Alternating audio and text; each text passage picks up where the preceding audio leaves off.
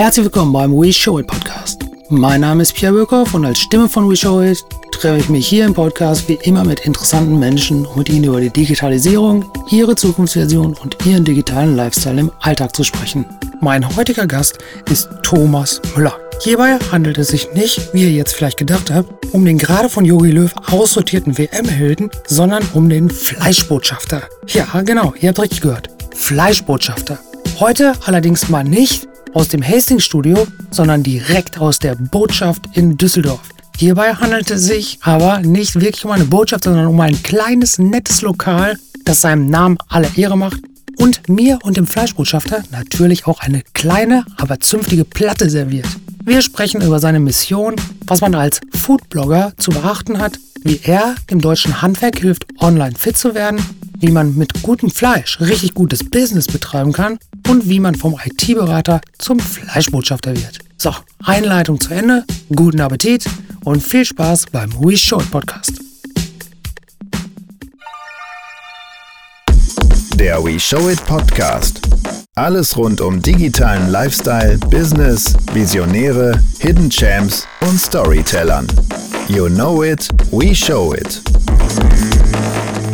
Ja, Intro vorbei. Jetzt äh, seht ihr hier im Setting standesgemäß. Hallo, Thomas. Hallo. Schön, dass du dir Zeit genommen hast. Äh, ja, als Botschafter haben wir uns natürlich gedacht, ja, wo geht man am besten hin? Natürlich in die Botschaft.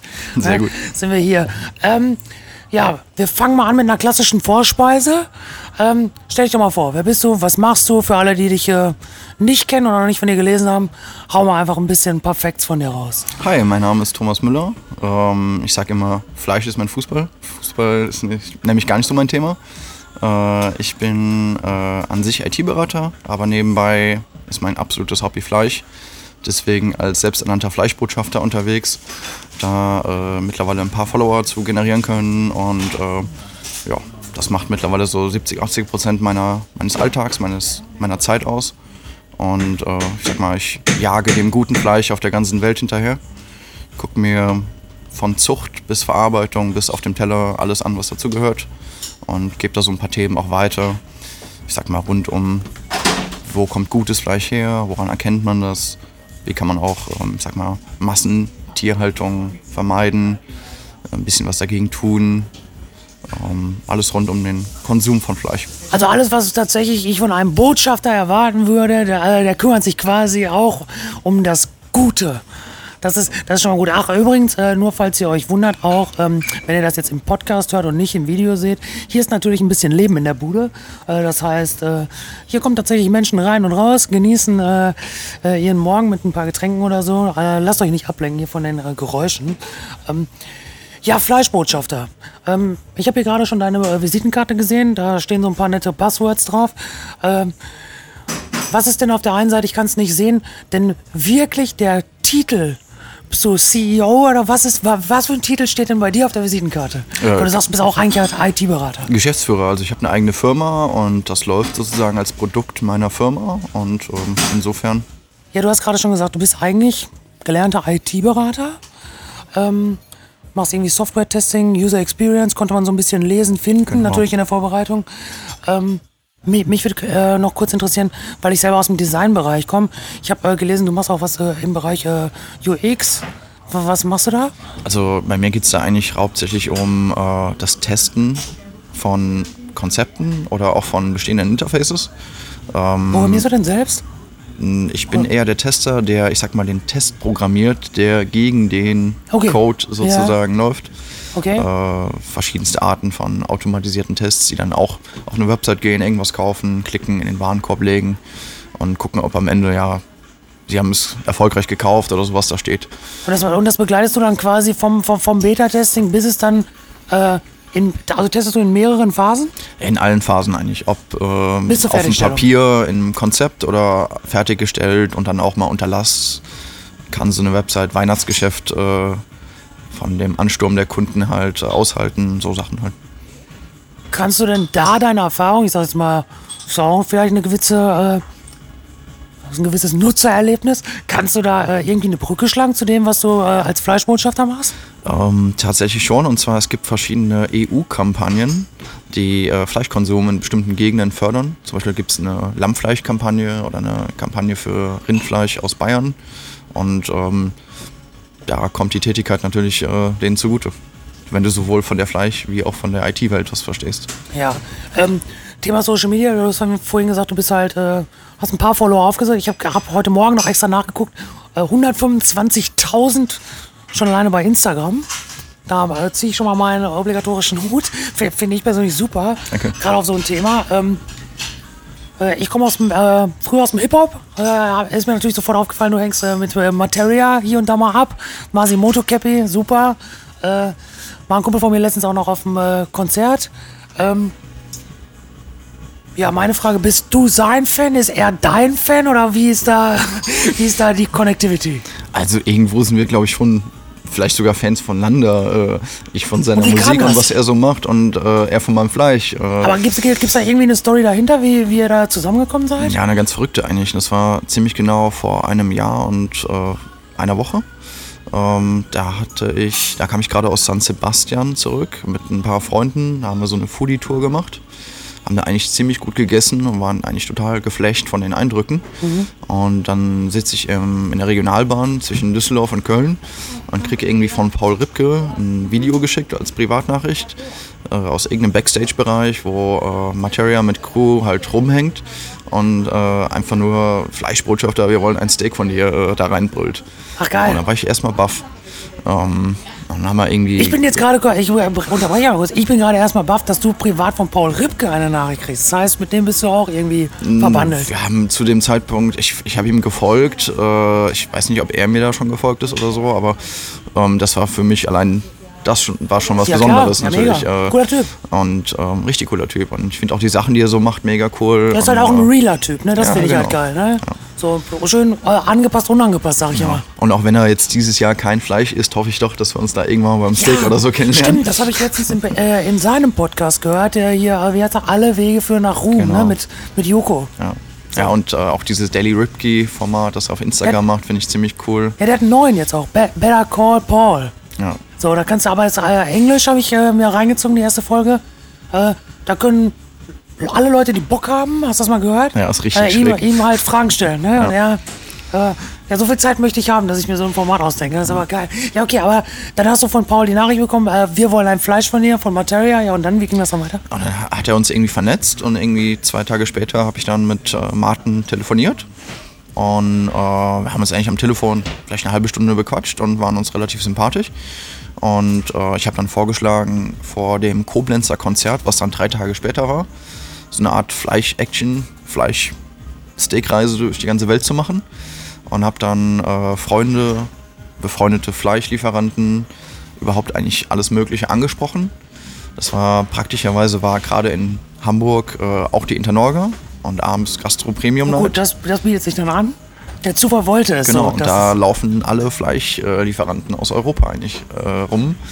Und äh, ich konnte die dann halt perfekt ansprechen abends. Äh, Ich ja, sagen, hast eine schöne Story gehabt. Genau, und dann, äh, ich bin auch bis heute stolz darauf, dass ich da so viele verschiedene Lieferanten an einen Tisch bekommen habe. Weil es gibt ganz viele politische Hintergründe. Manchmal will der eine nicht mit dem anderen Ja, zusammen glaub auf dem Tisch liegen. Da gibt es äh, oft auch gute Gründe für. Aber äh, für das Event wirklich querbeet alles Mögliche an den Start gebracht. Ähm, japanisches Fleisch über einen Importeur, australisch, äh, Bison, US-Ware, dann was Deutsches, was aus der Schweiz. Das war wirklich äh, ein nettes Spektrum. Und dann haben wir da angefangen mit ganz mageren Sachen bis so richtig fettigen Sachen. Aber habt ihr das, habt ihr, kamen die zu dir? Habt ihr, hast du das bei denen im Backstage gemacht oder wo, wie, wie lief das? Wir haben das äh, ganz lustig in Koblenz. Ich bin dort früher zur Schule gegangen und äh, vor dem Stadion, da waren früher, war, habe ich die Bundesjugendspiele gemacht. Also irgendwie eher die nicht so tollen Sachen, Laufen, Springen Ja, ja, und klar. irgendwie sowas. Ball werfen. Und genau da haben wir unsere Grills aufgebaut und äh, haben dort sozusagen so Open knapp Air? 30 Ja, Mann geil. äh, Oh, cool. fünf Stunden Fleisch gemacht. Na cool, ja, ich habe das Foto gesehen, war eine relativ große Crew auf jeden Fall mit am Start. Dann habe ich noch irgendwas gesehen, dass ihr da zusammen hier in der Küche, glaube ich, mal irgendwo noch was gebraten habt, oder? Genau, das war letztens in Köln. Da haben wir so eine Fleischtour gemacht im Rahmen vom Masimoto-Konzert hier in Köln. Dann hatten die Jungs halt einen Off-Day, vorher. Ja, da war die irgendwie Burger essen auch. Genau, ne? da haben wir irgendwie drei Läden gemacht. Da haben wir erst bei Lappen und Prengel in Köln, unser kleiner regionaler, äh, wilder, äh, guter Metzger. Hört ähm, zu, Props für den lokalen Handel, finde ich gut. Das ist ein richtig guter Typ. Ähm, don't eat shit. Äh, Ja. Einfach nur geilen Scheiß in der Ladentheke. Äh, Wie heißt der nochmal? Lappen und Pringel. Lapen und Pringel. Leute, Name, Lapen Name und Pringel. Programm. Ja, ja, cool. Und äh, sind danach ins Worst-Case-Szenario. Worst-Case-Szenario, sehr Das gut. ist äh, ein Wurstladen mit bisschen ich- Hotdogs und ich äh. Himmel und Erd, so ein bisschen kölsche Spezialitäten. ja, Und sind danach äh, noch in die Fette Kuh, Kölns bekanntesten das kenn ich. Burgerladen. das kenn ich. Ja. Das, äh, da esse ich auch mal ganz Genau. gerne. Und eigentlich wollten die Jungs unbedingt den knusprigen Schweinebauch von mir essen. Und deswegen haben wir so einen großen Oberhitzegrill. Den sehe ich gerade gar nicht. Den, den, äh, den Oberhitzegrill, diesen Beefer mit Ja. über 800 Grad, den haben wir im Worst-Case-Szenario in der Küche geparkt. Ist er, aber ich kenne den nur in ganz klein. Ja, genau. Es gibt Diesen, aber auch einen diesen großen. Staker quasi, ne? Ist Ja. das? Also, das gibt's auch in ri- richtig Den gibt es groß. auch in Gastro, in richtig groß. Okay. Äh, irgendwie 38 Kilo schwer, aber echt ein wie, Monster. wie muss ich mir das denn technisch vorstellen? Weil bei so einem Stück Steak äh, ist das für meinen Kopf, der- ich meine, du bist ja voll im Thema, ähm, das, das ist ein Stück Fleisch, das lege ich da rein. Aber wenn ich so ein ganzes Ding, das hat ja nochmal, da muss ich ja viel mehr Masse auch. ja. Geht das dann trotzdem so schnell? Nein. Also da war das so, wir haben halt nur einen dünnen Schweinebauch gemacht Ja. und haben den im Ofen äh, gegart mit dick, dick Salzkruste drauf, damit er knusprig wird, damit er so ein bisschen aufpoppt. Ja. Und haben dann eigentlich den Beefer nur genutzt, um wirklich so dieses Aufpoppen mit großer Hitze Okay. zu machen da drin. ja, cool. Und äh, den dann in dünne Würfel geschnitten und dann jeder so ein, zwei Würfel. Mehr, Ja, da- viel mehr kannst du davon auch nicht essen. Das ist echt gehaltvoll. Und das, und das heißt aber jetzt, jetzt quasi, so, ja, seitdem der Zufall es so wollte, äh, seid ihr aber im regen Austausch irgendwie.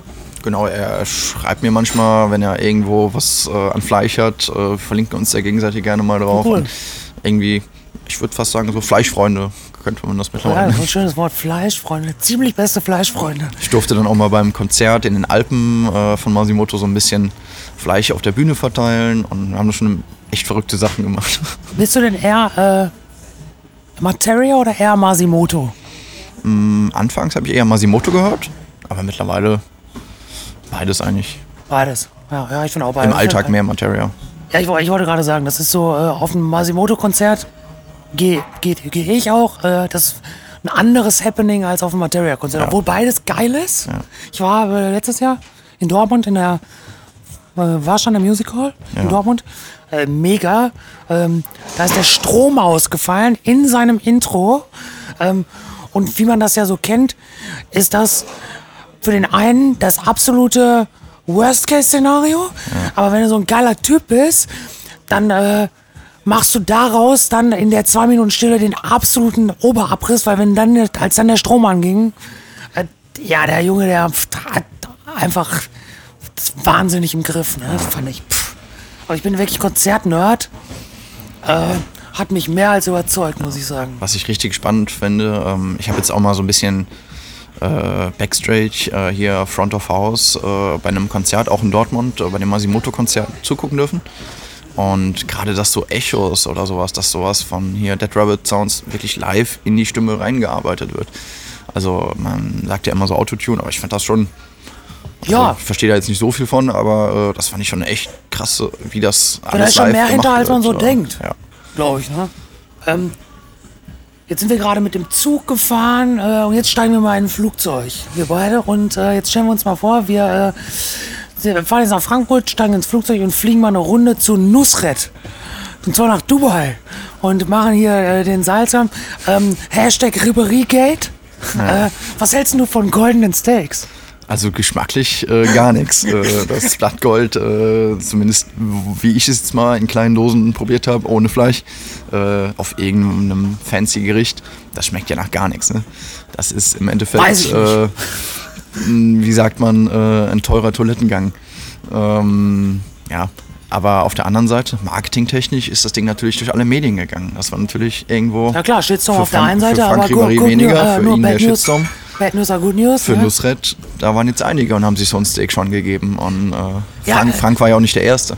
Das gab es schon länger. Und Aber das, äh, das äh, finde ich ähm, gerade deshalb spannend, weil gerade äh, äh, Nusret ist ja tatsächlich äh, auch in, sag ich mal, in deinem Bereich ein, Mhm. ein relativ sehr bekannter Fleischinfluencer, nenne ich ihn ich jetzt mal. würde würd ihn Number One weltweit absolut ja, ja, genau. nennen. Das ist genau. äh, er die Art und Weise, wa- wie Leute warum, Steak Warum ist das so? Wie, wie, wie, nimm, wie, nimmst, wie nimmst du das wahr und warum glaubst du, hat der so einen Erfolg? Mhm. Davon ab, dass, ja, er ist, er ist ein Typ.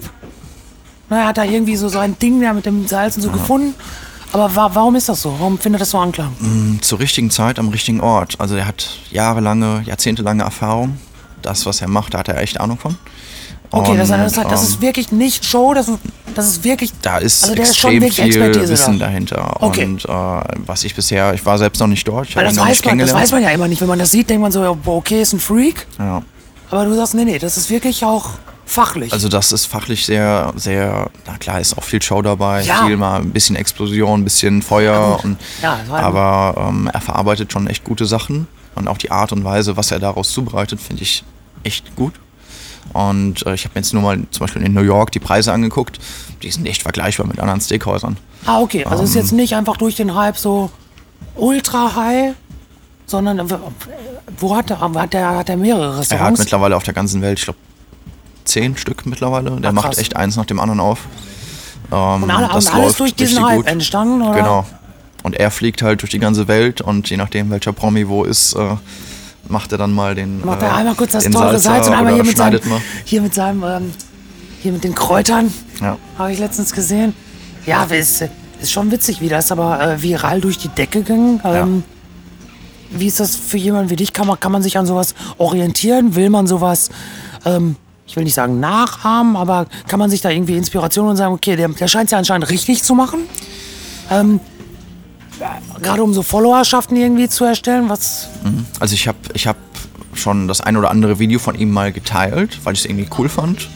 Sachen, wo er irgendwie da steht und eine komplette, eine komplette Fleischzerlegung mit klassischer Musik orchestriert. Sachen, die irgendwie schräg lustig sind. Aber es gibt auch immer mehr Leute, die sagen, sie haben keine Lust auf den, auf den äh, halt komischen, auf den komischen Salzer. Er polarisiert äh, halt, genau. ne? deswegen glaube ich auch Erfolg. Ja. Und ich sag mal, was ich daran für mich mitnehmen kann, ist, ich merke, wenn ich irgendwie ein Video habe, das mh, viral geht, das irgendwie weltweit angeguckt wird und ganz gut abgeht, dann gibt es immer eine Menge Leute, die da unten drunter auch haten. Und das ist bei ihm genauso. Leute, die glaub dann schreiben, ja, das Fleisch ist zu roh, äh, das Rösten, Also quasi die- die Bunde- die- Kruste ist zu stark. Die, und, Fuß, äh, die Fußballtrainer quasi. ja, genau. Oder äh, Leute, die dann sagen, das ist kein, das ist nicht das Fleisch. Leute, die es einfach besser wissen und vom Foto her genau analysieren können, welche Temperatur dein Steak hatte und Wie gehst du mit sowas um? humorvoll. Aber proaktiv oder lässt du das ausschweigen? oder gehst Also, du darauf ein? Ich muss sagen, ich kriege mittlerweile so viele Kommentare zu manchen Sachen, dass ich da gar nicht mehr hinterherkomme, mit allem irgendwie zu interagieren. Aber eigentlich, selbst mit, äh, wenn mir jemand irgendwie vorwirft, äh, ja, du äh, machst das nicht zum Tierwohl, äh, gehe ich damit auch noch lustig um, weil unterm Strich, wer mir länger folgt, merkt eigentlich, dass es mir doch darum geht und äh, dass ich mir auch sowas wie Massentierhaltung angucke, aber eher um darüber aufzuklären. Ja, das würde das Jetzt aber absolut nicht dafür bin, jeden Tag Fleisch zu essen. Ich habe einen äh, Satz von dir gelesen. Also jeder kennt wahrscheinlich, ist einer der großartigsten Bücher, die ich selber je gelesen habe, hier von Heinz Strunk, ne? Fleisch ist mein Gemüse. Äh, jetzt setzt du dem Ganzen aber noch ein Wort hinzu und sagst, gutes Fleisch ist mein Gemüse. Was Ja. ist denn für dich ein gutes Fleisch? Ein gutes Fleisch ähm, ist gar nicht so leicht zu definieren. Ähm, für mich fängt das eigentlich an, zu wissen, wo es herkommt. Ähm, ich sag mal, bei sowas wie Wein oder Kaffee, was du auch gerade trinkst, ähm, weiß man oft, wo es herkommt. Da weiß man oft, wer hat es gemahlen, man beschäftigt Ja. sich damit, man geht zu seinem Kaffeeröster, baut da eine Beziehung auf. Und genauso muss das eigentlich auf der Ebene Fleisch passieren. Dass man zu seinem Metzger geht, nachfragt und ähm, ich sag mal, aus, dem, aus der Sicht des Metzgers ist der höchste Vertrauensmoment, den du, den du ihm geben kannst, ist eigentlich die Bestellung deines Weihnachtsfleisches. Ja, Weil stimmt. das ist das höchste Kundenvertrauen, das wird, das, du ihm im Jahr teilweise. gegenüber ich geben kannst. Familie genau. mit. Ja, ja. Dann kriegst du einen Zettel, Abholschein und lauter so Weit Sachen. im Voraus. Und, genau. Und äh, je nachdem, wie der Weihnachtstermin fällt, zum Beispiel letztes Jahr, sitzt der Metzger sonntags äh, im Zerlegeraum und packt äh, 500 Bestellungen durch. Das sind äh, Sachen, äh, wo ich immer sage, das ist schon mal wesentlich besser als jedes Supermarktfleisch. Ähm, man muss aber auch, wenn man diesen Supermarkt so nimmt, muss man auch unterscheiden. Zum Beispiel in Köln haben wir äh, Supermärkte, sowas wie ein Rewe, die Inhaber geführt sind, die eine richtig gute Fleischtheke mit richtig gutem Fleisch von verschiedenen Lieferanten haben. Mhm. Wir haben aber auch welche, die haben nur äh, eine frische Theke und äh, Selbstbedienung und abgepackte Produkte. Ja. Und ähm, man muss sich halt dafür interessieren, wo kommt das her? Und ähm, ja, ich sag mal, gutes Fleisch ist oft ähm, leider teureres Fleisch, Ja. aber das muss nicht so sein. Okay. Es gibt auch eine Menge Sachen, die sind richtig gut, die sind aber unbekannter. Zum Beispiel unbekanntere Teilstücke. Ich wollte gerade sagen, ich meine, jeder kennt irgendwie das Rumsteak, das Filetsteak und irgendwie vielleicht hört es dann noch beim Nackensteak dann schon auch mit dem Wissen auf. Genau. Und äh, ich behaupte jetzt mal auch mit wenig Wissen, äh, allgemein äh, gibt das Rind ein bisschen mehr her. Ja, genau. Man kann eigentlich jetzt, ich sag mal, bis auf die Hufen, das Fell und so so ein paar Sachen, Knochen, kannst du eigentlich und sehr das viel meinst essen. du wahrscheinlich. Genau, und äh, es gibt dann halt die sogenannten Second Cuts. Ähm, das sind Sachen, die sind jetzt nicht die Primärstücke Rücken, Ja. Filet, sondern gehen eher Richtung äh, Zwischenlappen, ähm, Richtung ähm, Bürgermeisterstück. Das nicht umsonst so heißt, weil früher hat es der Bürgermeister Ja, gekriegt. ah, okay. Äh, es gibt aber auch sowas wie den Butchers Cut oder ein Metzgerstück.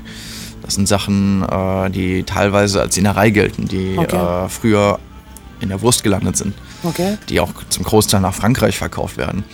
Die Franzosen schätzen und lieben das sehr.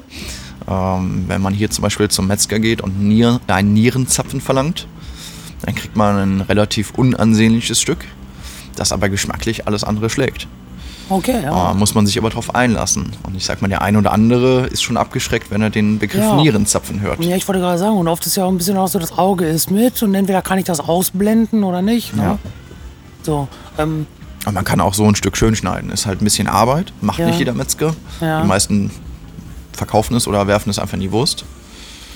jetzt hast du gerade gesagt, ähm, Fleischtheke, äh, da würde ich gerne mal ganz kurz bleiben. Ähm, lokaler Einzelhandel, Metzger vor Ort äh, versus Supermarkt versus Fleischfachgeschäfte, sowas äh, wie, ich weiß nicht, hier gibt es ja äh, die Fleischboutique, hier gibt es den äh, Filet-Shop, das sind so nur reine Fleischfachgeschäfte.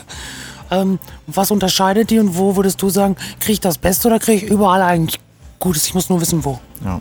Also erstmal, ich würde da sogar fast noch online dazu ergänzen. Ja, online gibt es das Ganze auch. Ja, Ähm, und ähm, ja, also das Beste kommt ganz drauf an. Ich sag mal, der lokale, regionale Metzger, der hat oft sehr gute Kontakte in der Region und kriegt da gute Sachen dran.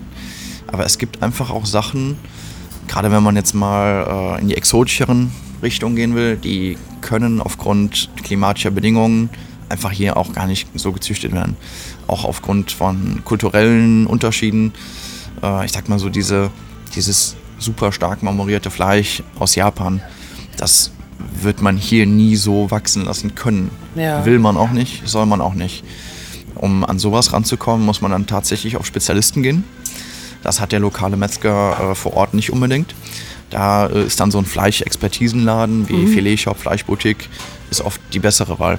okay. Ähm, es gibt dann auch die Möglichkeit online Ja. und Wie äh, muss ich mir das denn vorstellen? Wegen, wegen der Kühlkette und auch von der Masse, die ich da bestellen muss? Weil ich sag mal, beim Metzger kann ich ja, also ich bin ja jetzt nicht deep im Thema, aber ich kann ja beim Metzger kann ich ja tatsächlich äh, relativ selbst bestimmen, wie viel ich haben will. Oft in diesen Fle Fleischfachgeschäften ähm, eingeschweißt, länger haltbar gemacht, immer nur größere Stücke. Wie ist das online?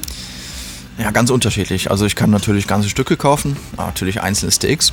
Der große Unterschied ist doch. meistens. Okay, das kann ich. Okay. Und ich kann auch einzelne Steaks mit äh, kompletter Einhaltung der Kühlkette, die kriege ich dann in Styropor oder sogar mit Trockeneis, tiefgefroren. Das ist eigentlich überhaupt kein Problem. Also da gab es früher viele Herausforderungen, aber die sind schon lange gelöst. Ist das, man kann sicher Fleisch online bestellen, ob frisch oder Ja. tiefgekühlt. ist das ein spannendes Business vielleicht auch für dich? Ja, auf jeden Fall. Hast du So bin ich auch so mit der ganzen Branche ein bisschen näher äh, da rangekommen, natürlich durch meine IT-Tätigkeit. Da kann ich den äh, Leuten Feedback geben zu ihren äh, Webseiten, zu ihren äh, Bestellvorgängen. Ja, aber ich meine jetzt mal rein Mhm. auf E-Commerce bezogen. Bist du da äh, vielleicht in Zukunft hast du da Bock, äh, selber mit einzusteigen? Oder bist du vielleicht sogar schon da irgendwie unterwegs? Und wenn es nur Affiliate-mäßig ist? Oder? Also ich kooperiere so ein bisschen mit, den, mit dem einen oder anderen Hersteller, Ja. oft äh, auf befreundeter Basis. Ähm, Versuche aber jetzt nicht so sehr auf Affiliate oder überhaupt so mit so Produktplatzierungen bei mir Geld zu machen. Ist der Markt denn da groß Ähm, schon im Online-Business? Für Fleisch noch nicht so groß, sehr am Anfang. Also Okay. die meisten Online-Shops unterstützen kein Affiliate oder sowas. Ähm, das ist dann, da bist du da eher der verrückte Freak, der sowas anfragt. Ähm, Ja, du, man, man man kriegt ja gerade mit allgemein äh, dieses Thema äh, Lebensmittel online. Ist ja, jetzt gerade so ein bisschen Stichwort Amazon Fresh und all so ein Kram, die ganzen Lieferdienste. Ähm, glaubst du, das wird in Zukunft stärker werden? Oder, und äh, wo liegt deiner Meinung nach denn das Problem, dass das heute noch nicht so funktioniert, wie sich das vielleicht so ein Rewe-Lieferservice oder so wünscht? Weil was ich so mitkriege, ähm, ist auf jeden Fall nicht, dass das so boomt, wie sie es alle gerne hätten. Ja, also Rewe hatte ja sogar eine Art Li- Lieferservice für Fleisch, wo du einerseits zu dir liefern konntest, aber auch in die Filiale liefern konntest, sodass du abholen konntest. Und das haben sie auch eingestellt. Das lief überhaupt nicht. Woran liegt das Ähm, deiner Meinung nach? Will man das sehen? Will man das anfassen? Will man das oder? Das ist halt der große Unterschied. Ja. Äh, ich sag mal, wenn du einen schönen Rinderrücken in einzelne Steaks zerteilst, da kann das erste und das letzte Steak, da kann schon echt ein großer Unterschied dazwischen sein, weil das ist einfach ein Naturprodukt. Ja, das eine ist ein Bild und das andere ist Genau, ein Sees, und beim ne? Metzger vor Ort kannst du halt, du kaufst, was du siehst. What you see is what you get. Ja. Und online hast du das halt nicht. Online siehst du natürlich das schönste Stück vom Rücken abfotografiert Ja, und kriegst im Zweifel das Vielleicht sogar nur ein perfekt so schön. 3D-Modell. Ja, das habe ich noch nicht so oft gesehen, aber ähm, Würdest du das erkennen? Weil es ist ja teilweise, ich kenne es nur aus anderen Bereichen, so krass heute schon. also, also von den Fotos würde ich es ziemlich sicher erkennen. Aber ich muss zugeben, ich war mal auf so einer Fleischmesse und habe da mit einem Kumpel zusammen zwei, drei Minuten lang ein Stück Fleisch fotografiert, was in dem Kühlschrank lag. Und dann haben wir erst gemerkt, dass es halt ein Plastikstück war. Und, Ach, krass. äh, Also sag ein mal, es ein ist- Replikat im Kühlschrank. Es ist zum Beispiel in Japan, es ist eine echte Kunst, weil diese St- Fleischstücke so teuer sind, die halt äh, nachzubauen und zu malen. Und da gibt es Leute, für die ist das absolut Kunst. Und dann Ah, krass. ist dieses Fake Meat, Plastik, Holz, was auch immer es ist, das Ich wird auch richtig so- teuer verkauft. So, so, wie wir, so wie wir das kennen früher wahrscheinlich bei Oma und Tante, die hatten immer hier diese Wachsäpfel und Ja, so ein genau. Kram, so alles, ne? Ja, das ist ja ge- geil, das ist schon alles. Okay, also ähm, spitzt eure Buntstifte, holt den Malkasten raus, es darf gemalt werden quasi. Ähm, jetzt gibt es im, äh, im Netz, ich krieg's bei mir Social Media mäßig auch mit, hab selber gerade so ein bisschen auch Ernährung nochmal umgestellt und so. Ähm, in den letzten Jahren, äh, gerade auch äh, online, geht viel ab in Richtung äh, bewusstere Ernährung, ähm, viel auch äh, vegan. Ähm, wie- wie ist das aus der Richtung ähm, belehrend und Shitstorm-technisch? So, weil ich, ich bin jemand, ich sag, ich habe sowohl Menschen wie dich, auch in meinem privaten Umfeld, genauso wie den Veganer. Ich sag dazu immer, ja Leute, ganz ehrlich, leben und leben lassen. Ähm, wie nimmst du das wahr? Musst du dich damit hart beschäftigen und ist, äh, ist das ähm, ist eine Gruppe belehrender als die andere? Ja. Also für mich ist die Gruppe gerade Richtung Hardcore Vegan, Veggie ist schon, die hat einen sehr missionarischen Faktor. Die, sind- die ne? sind schon, äh, die versuchen schon ein bisschen ihre Meinung auch publik zu machen. Ja.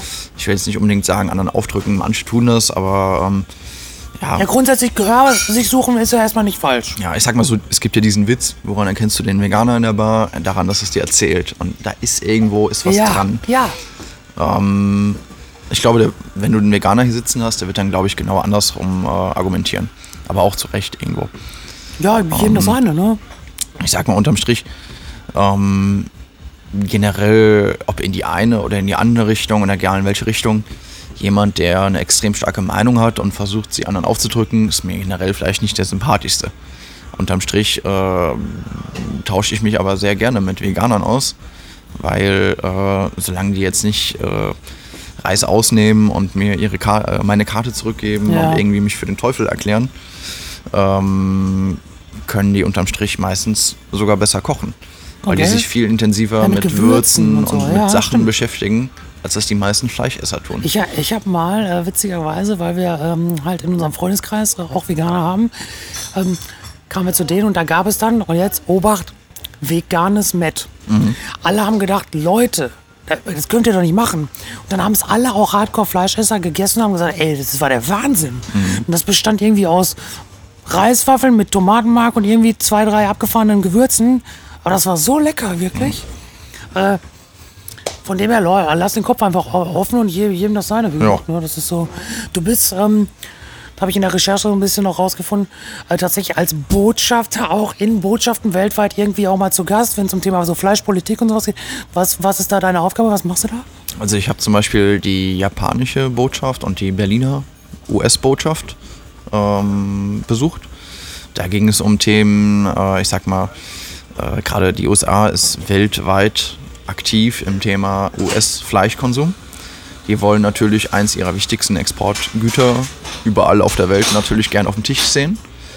Und äh, ich bin da mit dem Präsidenten von der US Meat Export Federation. Das ist eine der größten Handelsmachten äh, in den USA. Mit dem habe ich mich schon mehrfach getroffen und mich interessieren dann einfach so Themen wie die Quotenregelung. Ähm, darf jetzt noch oder darf jetzt nicht mehr Fleisch äh, aus den und den Ländern in Europa importiert äh, werden. Es ist zum Beispiel unheimlich spannend, dass wenn ich hier ein gutes Stück Fleisch habe, kriege ich das eigentlich unmöglich nach äh, Amerika. Wenn es dort ein Andersrum. gutes Stück Fleisch gibt, kriege ich das schon nach hier rüber. Ja, weil die Und, das nicht ähm, wollen. Die wollen das nicht, die schützen sich da irgendwo vor. Ähm, aber es gibt natürlich. Also ist die Fleischlobby schon eine harte Lobby. Ja, es ist eine sehr harte Lobby, ganz klar. Also man merkt auch hier bei TTIP und Co., dass Trump da echt äh, Druck auf diesem Thema macht, weil da Okay. einfach hinten dran viel Geld steckt. Okay, also das, Und, die Butter ähm, will er sich nicht vom Brot nehmen lassen Ja. quasi.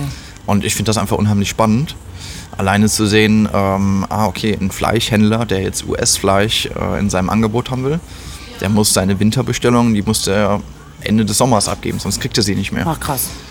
Ähm, weil sonst irgendwann ist halt diese Quotenregelung voll und dann kommt einfach kein Container mehr hier an. Und selbst wenn er hier ankäme, dürft ihr den nicht aufmachen.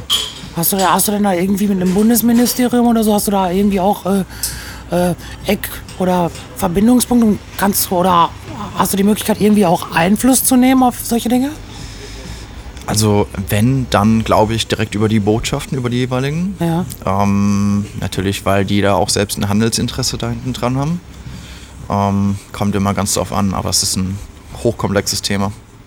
Aber du bist dann ja, tatsächlich wirklich beratend. Beratend, aber ich versuche auch einfach viel aufzunehmen und äh, aufzusaugen an Wissen, weil die meisten Leute teilen eigentlich äh, sehr gern ihr Wissen und ähm, zum Beispiel bei der japanischen Botschaft war es so, die haben ihr Fleisch präsentiert und dann kann man halt ein bisschen Feedback geben, wie sie das präsentiert haben, ob gut oder schlecht, wie man das besser machen kann und ähm, ja, irgendwo auch unterstützen, diese Botschaft zu verbreiten, ähm, dass das gut schmeckt, dass das gerade günstig ist, dass man vielleicht da und da äh, drauf achten sollte. Jetzt hast du äh, vorhin auch schon mal angesprochen, äh, du hast äh, dir auch so ein bisschen auferlegt, ich sag's mal vorsichtig, das Gute zu fördern, äh, aufzuklären, Bildungsauftrag so ein bisschen. Ich schmeiß jetzt mal so zwei, drei Buzzwords in den Raum, also Bio, Massentierhaltung, Nachhaltigkeit. Ähm, ja, hau- mal raus, was du zu diesen ganzen Themen denkst, weil das ist das, was mir relativ viel auch in meinen Streams äh, begegnet, diese Themen. Also Bio ist so ein Thema, da bin ich jetzt nicht der, der absolut größte Fan, weil Biofleisch heißt halt nur, dass es genau so und so gehalten wurde und das und das zu essen gekriegt hat. Aber wenn du dem Tier was Besseres gibst, ist es halt kein Bio mehr.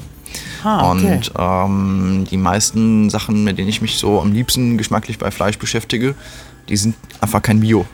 Die sind oft wesentlich besser gehalten äh, und ernährt. Aber Bio ist halt einfach nur ein Label.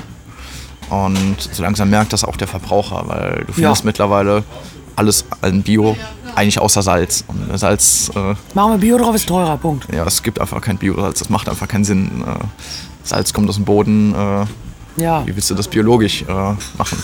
Wie, wie, wie ist das in Bezug auf, also ich krieg momentan oder das letzte Jahr relativ oft, natürlich klar liegt das an, an äh, auch ähm, den vegetarischen Freunden und so, die ich habe, aber relativ viel ähm, mit, was äh, diese, äh, dieses Thema Massentierhaltung angeht.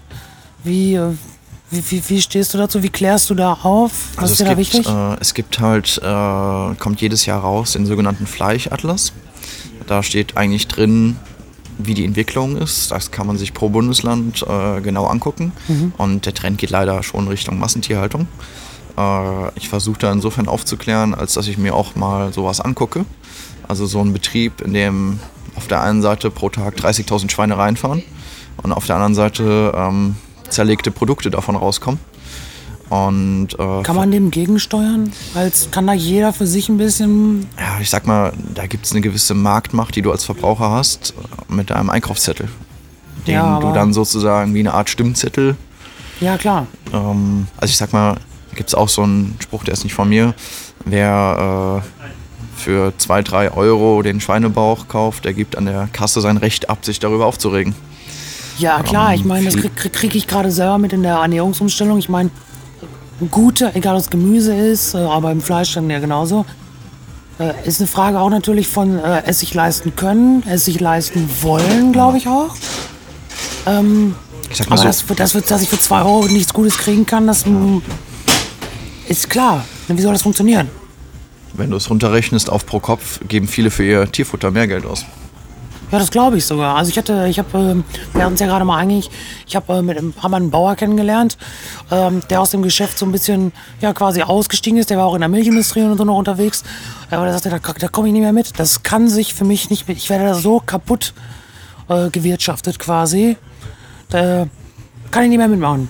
Und das ist zum Beispiel auch da spannend, wenn man den Landwirten irgendwie eine Alternative bieten kann und sagen kann, hey, der und der Verband, der, der nimmt euch mit, der gibt euch alles, was ihr braucht, um anstatt Milchzucht zu betreiben, äh, ihr Fleischzucht betreibt, ihr etwas aufbaut, wo ihr tatsächlich nochmal was dran verdienen könnt. Und ähm, nicht auf Subventionen basiert irgendwo um den, ums Überleben kämpfen müsst. Fändest, fändest du das spannend oder ist das utopisch zu denken, dass auch der Bauer von nebenan ähm, der Lobby entgehen kann, indem er selber ins Online-Business einsteigt? Das ist halt ein Thema, von dem der gemeine Bauer normalerweise keine Ahnung hat. Äh, Also deswegen Aber würde ich sich das lohnen oder sagst du, nee, das ist wahrscheinlich zu tricky, weil der Bauer ist halt, ich will jetzt, das soll nicht despektierlich klingen, aber es ist halt ein Bauer. Ja. Also ich sag mal, ich kenne Leute, die, die haben das erfolgreich gemacht. Die haben erfolgreich, äh, ob Online-Werbung für ihren eigenen Laden, ob Direktvertrieb oder sogar einen Online-Shop. Ja. Die haben das erfolgreich umgesetzt. Äh, meistens gibt es dann irgendwen in der Familie, der auch da äh, sich schon mit beschäftigt hat mit dem Thema Online. Ähm, eigentlich machen die meisten Bauern am liebsten das, was sie am besten können und kümmern sich äh, einfach nur um ihren Betrieb.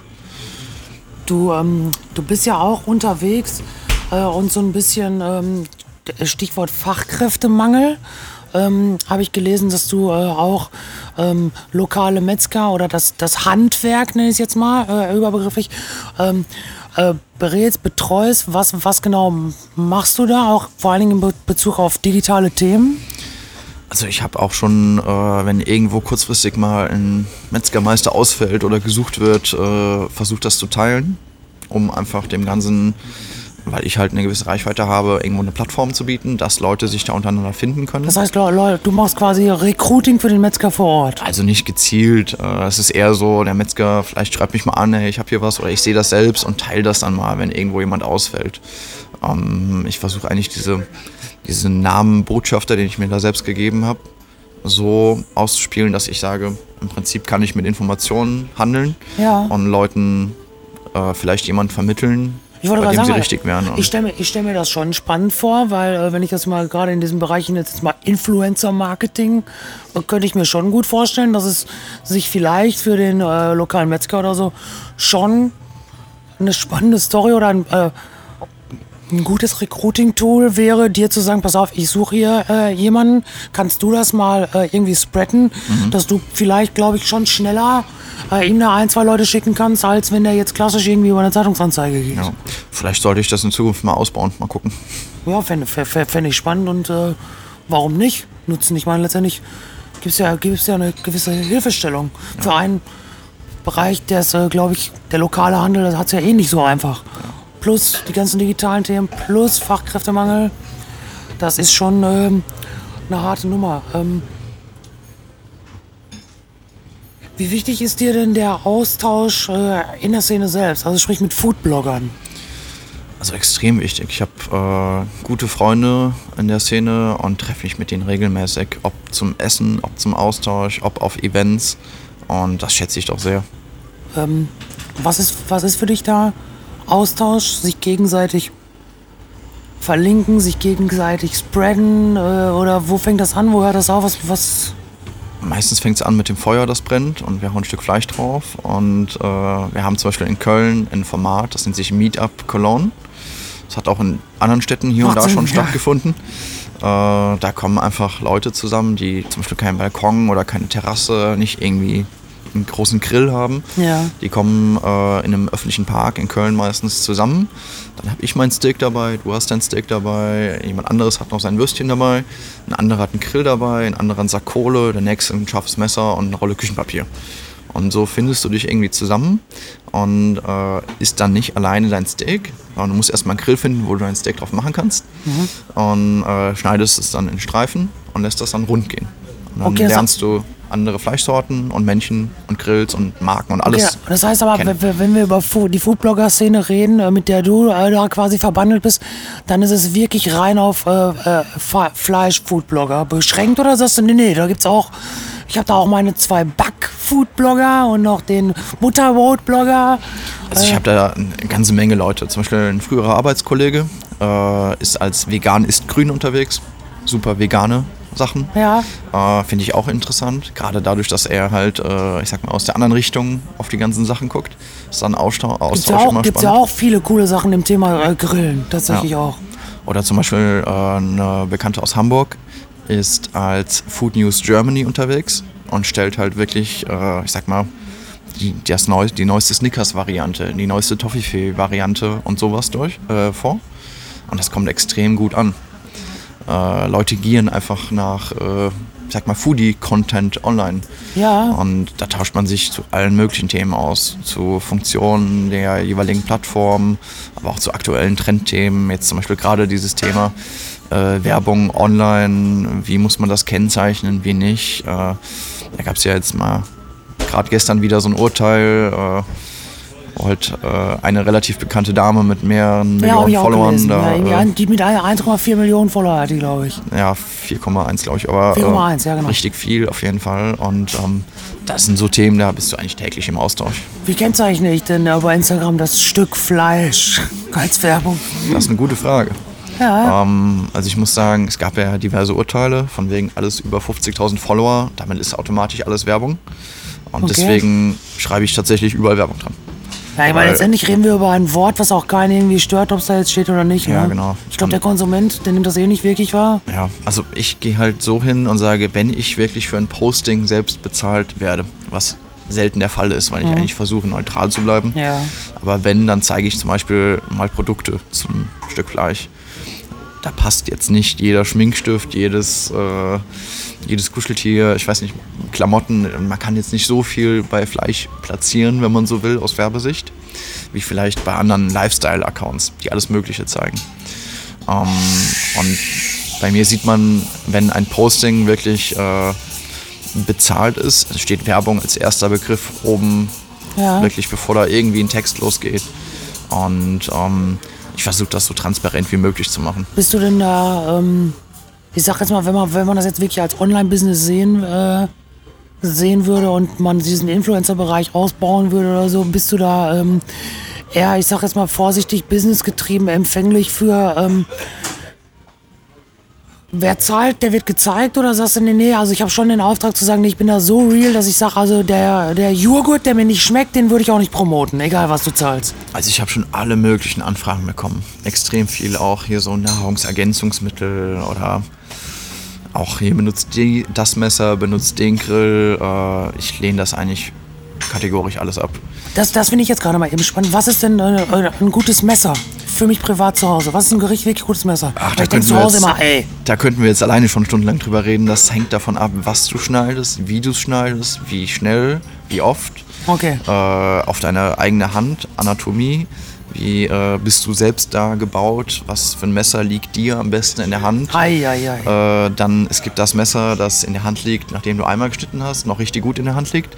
Und dann gibt es das Messer, das selbst wenn du fettige Hände hast und den ganzen Tag geschnitten hast, noch gut in der Hand liegt. Okay. Und da gibt es so viele Unterschiede, da sage ich auch immer, äh, in den Expertenshop fahren und Messer tatsächlich in die Hand nehmen, greifen. Okay. Auch mal irgendwie ein paar Karotten, irgendwas bisschen schneiden und tatsächlich üben. Das Gefühl mal hat.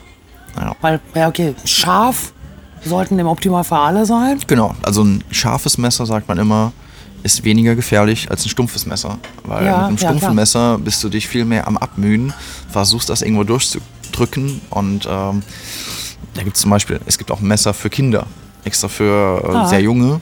Ja, Äh. hat, hat ähm, mein Sohn hat so Kindermesser, aber halt zum, zum Butterbrot schmieren und so Ja. halt. Genau. Und es gibt aber auch, ich sag mal, von äh, verschiedenen Marken richtig, richtig, richtige Küchenmesser, die richtig scharf sind für Kinder. Und die müssen auch so scharf sein, damit Okay. die halt äh, das lernen. Also das ist jetzt nicht für ein sechsjähriges Kind. Nee. Aber ähm, sobald irgendwie das Interesse an Kochen, Küche da ist, Ja, ich meine, macht ja auch Sinn, ne? Weil ich meine, äh, muss man sich ja nur bildlich vorstellen. Ich habe da diese, äh, diese, dieses Werbebild vor Augen, diese Tomate, wo ich das drauflege. Und natürlich ist es auch fürs Kind sicherer, wenn das Messer dann wirklich da so durchgleitet, anstatt dass es irgendwie abrutschen könnte. genau. ne? Das hast du, das hast du dann ja wahrscheinlich. Ähm, Nochmal kurz äh, so, Social Media. Ich, äh, wenn ich mir deine, gerade auf Instagram, die ganzen Klamotten so angucke, dann äh, fällt mir auf, dass du vor allen Dingen, im Gegensatz zum Beispiel zu so einem Nusret, äh, immer eher das Produkt in den Vordergrund stellst und nicht dich als Person. Warum ist das so? ach, ich habe damit angefangen und habe einfach nur Sachen geteilt, die mir selbst auch Hunger gemacht haben, die auch anderen an, anscheinend Hunger gemacht haben. Und äh, habe da ehrlich gesagt gar nicht so dran geglaubt, dass sich irgendwer dafür interessiert, was für eine Person dahinter steckt.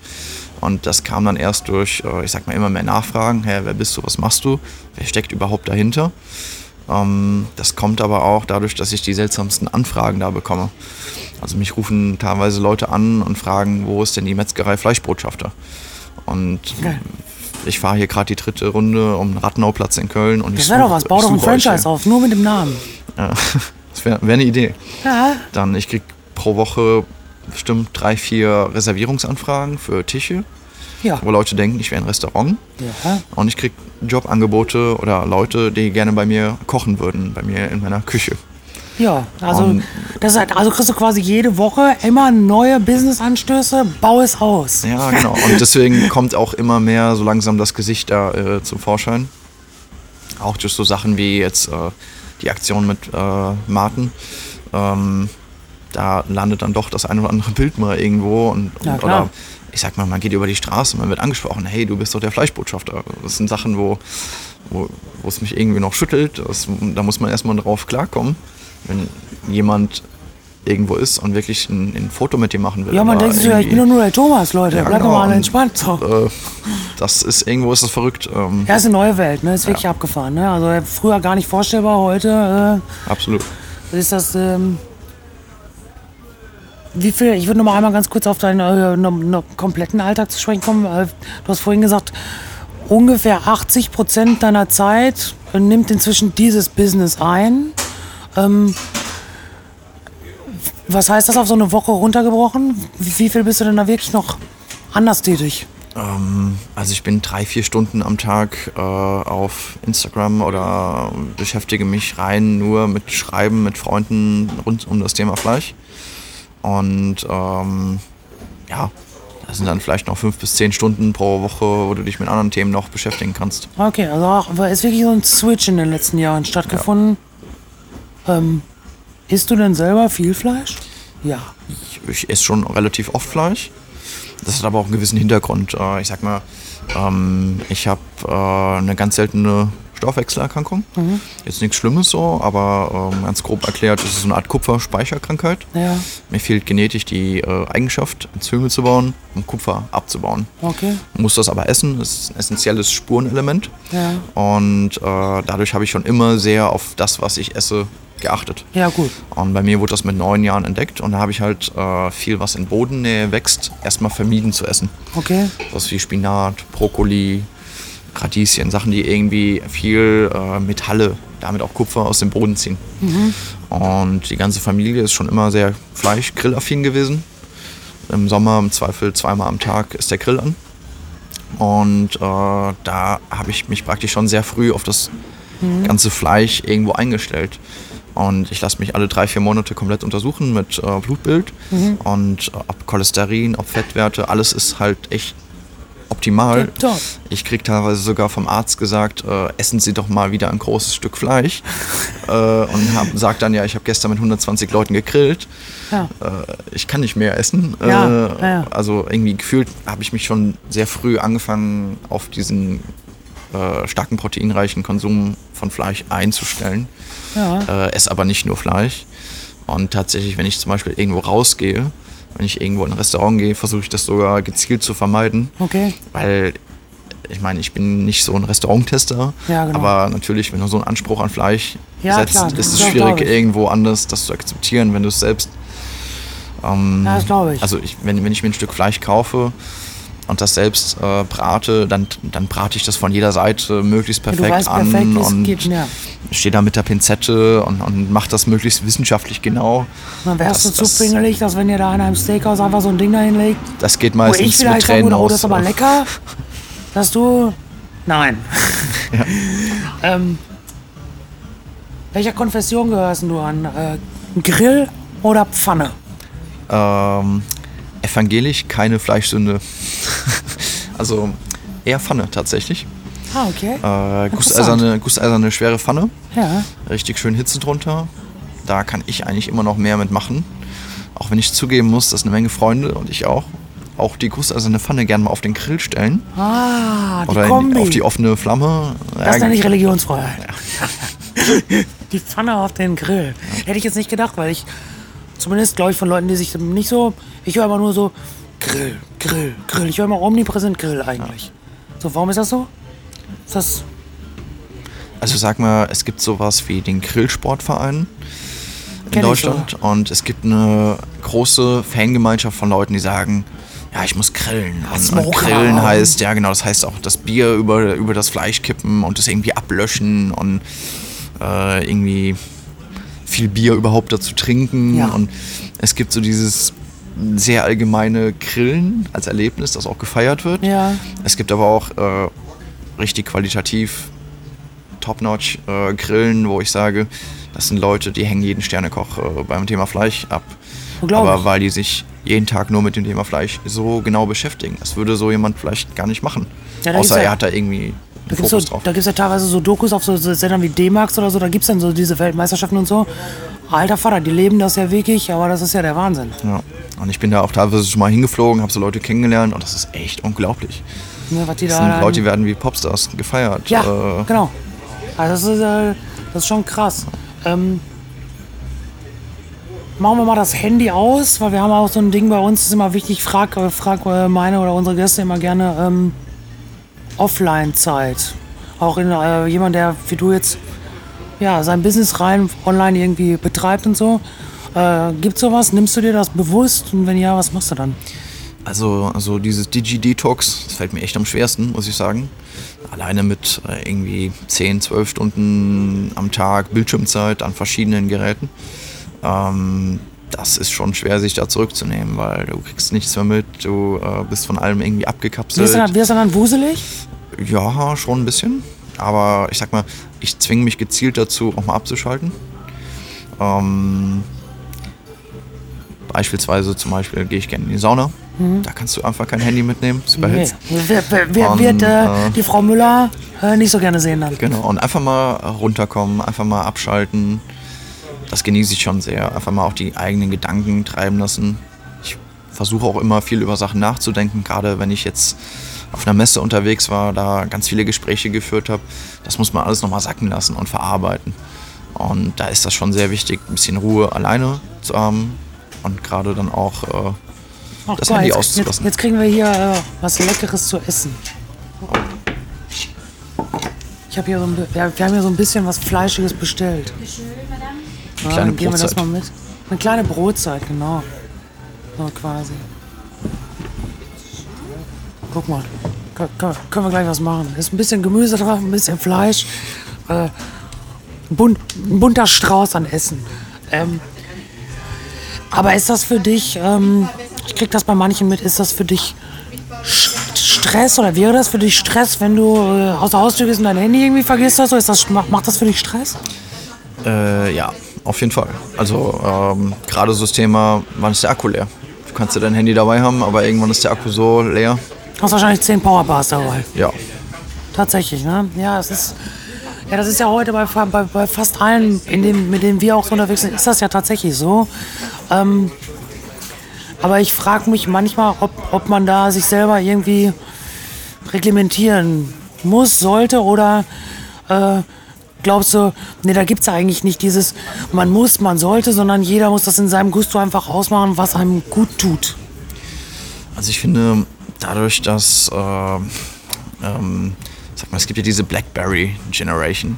Ja. Leute, die irgendwie, äh, ja, nachts irgendwie von, so ein Manager, der nachts von seinem Handy, von seinem Blackberry wach gemacht wird und dann irgendwie anfängt, E-Mails zu schreiben. Oh, ich mal ein Brot das ist meiner das- Meinung nach schon besser geworden. Ja. Zum Beispiel, es gibt ja in Frankreich Gesetze, die sagen, abends darfst du da gar keine E-Mails mehr an deine Angestellten schicken. Ah, okay. Äh, und es Ja, gibt ja, schon stimmt. Bewegungen, die dagegen gehen.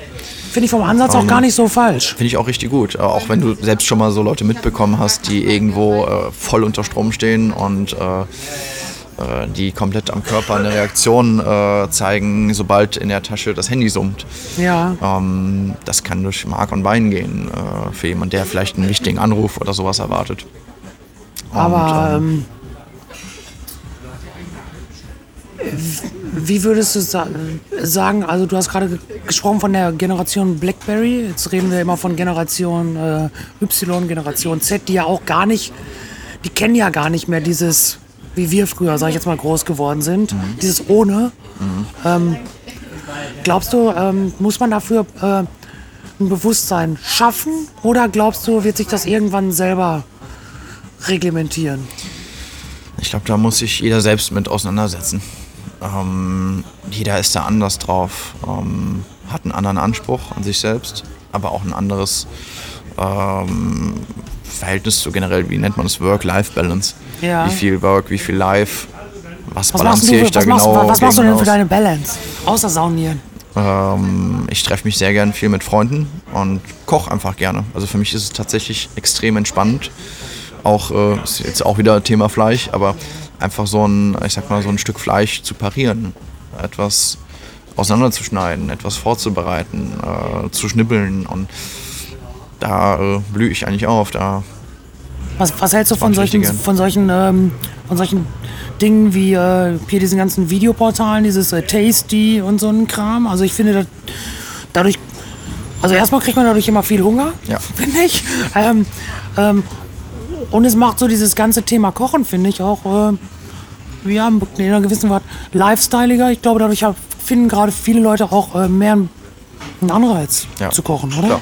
Also sich ein Rezept in einer Minute anzugucken, wo am Ende was super Schönes rauskommt, äh, was sofort Hunger Was macht. immer zerläuft mit Käse. Ja, genau, meistens ist Käse dabei. Äh, oft sind es aber auch Sachen wie, äh, ja, nimm diesen Croissant und füll den mit und spachtel da was aus. Sachen, die einfach irgendwo auch kreativ sind. Ja. Und die Leute auch auf der Ebene zum Beispiel über, ja, hier mach doch mal zwei, drei Party-Snacks äh, dazu kriegen, irgendwann auch mal ein komplettes Gericht in der Küche zuzubereiten. Und ja, ich finde das generell auch bei YouTube sehr spannend, wenn ich irgendwie zum Beispiel einen guten Käsekuchen oder sowas esse. Ich bin jetzt nicht so der Backexperte, aber ich bin auch schon dann mal hingegangen, habe mir irgendwie zehn YouTube-Videos angeguckt, wie macht man den perfekten Käsekuchen. Ja. Habe mir eine Springform gekauft, äh, Double. Double Cream Cheese und habe angefangen Käsekuchen zu backen.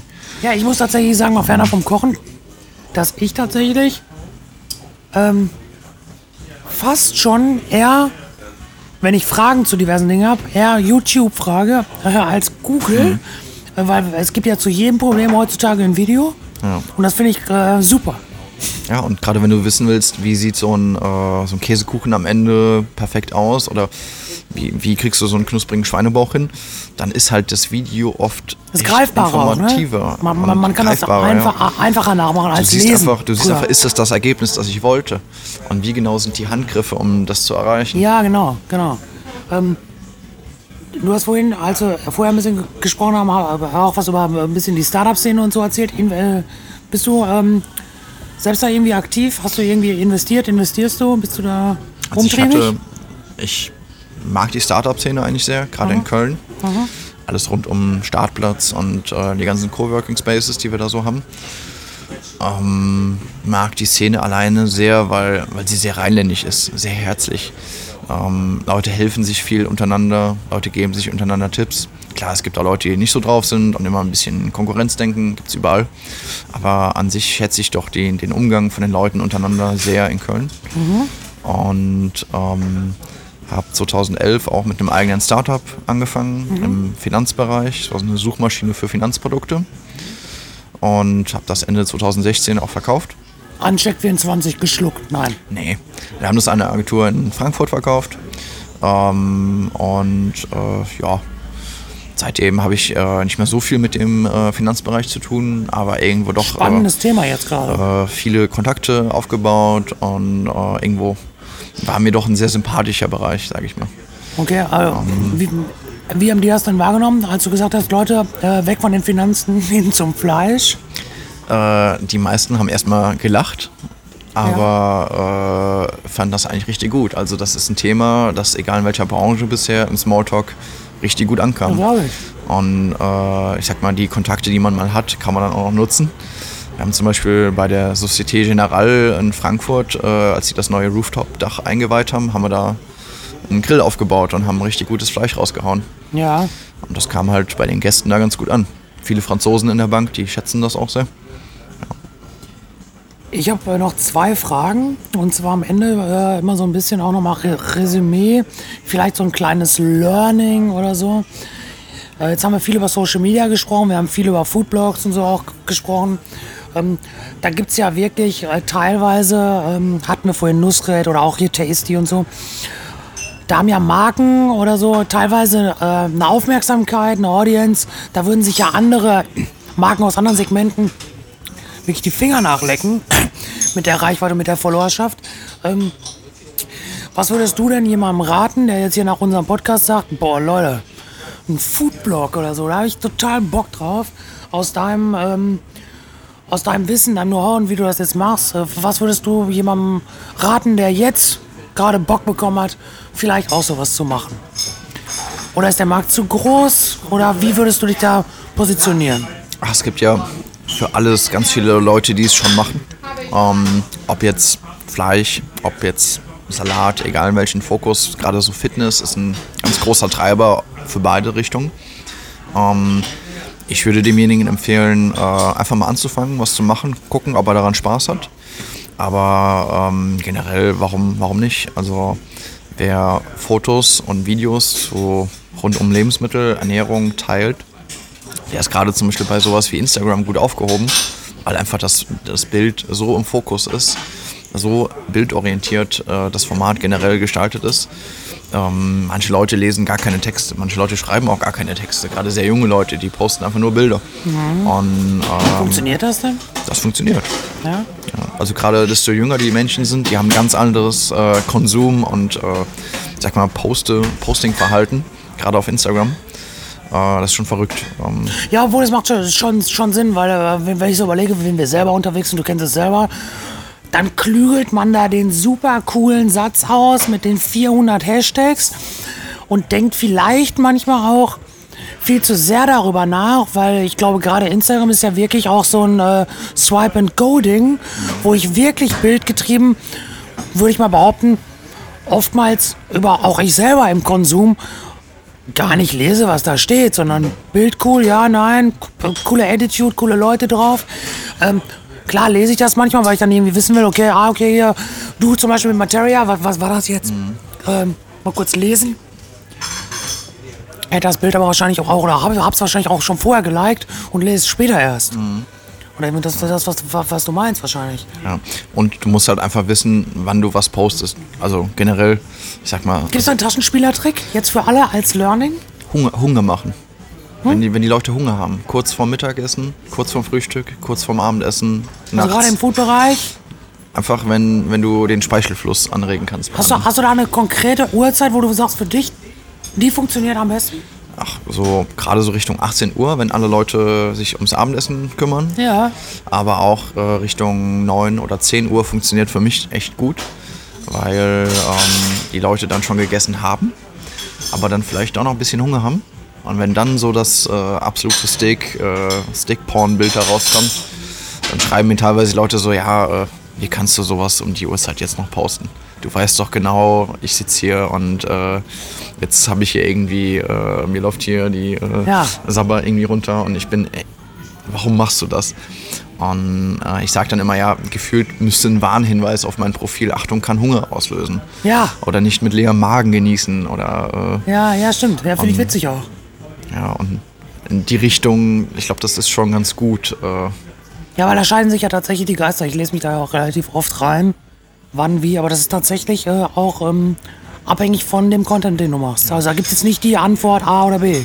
Es ist auch sehr abhängig von der Sprache und von dem Gebiet überhaupt, in dem du dich bewegst. Ich sag mal, ich berate jetzt auch so ein paar Firmen und wenn die eher amerikanisch-englisch unterwegs sind. Da musst du zeitversetzt denken, ne? Also wenn du zum Beispiel irgendeine japanische Spezialität postest, dann merkst du halt äh, Richtung 0, 1 Uhr nachts, da geht's dann irgendwie rund, äh, wenn die Jungs da wach Uhr haben werden. die dann? Achso, okay, das ist bei denen morgens. ähm, ich weiß nicht genau, wie viel Uhr die dann haben, aber ich sag mal, komplett Asien merkst du halt, geht zeitversetzt auf äh, deine Postings halt los. Und äh, Ich habe eine letzte Frage, die wir äh, immer allen stellen. Äh, da scheiden sich immer die Geister. Manche können da sofort was aus der Pistole sagen, aber die meisten, äh, ja.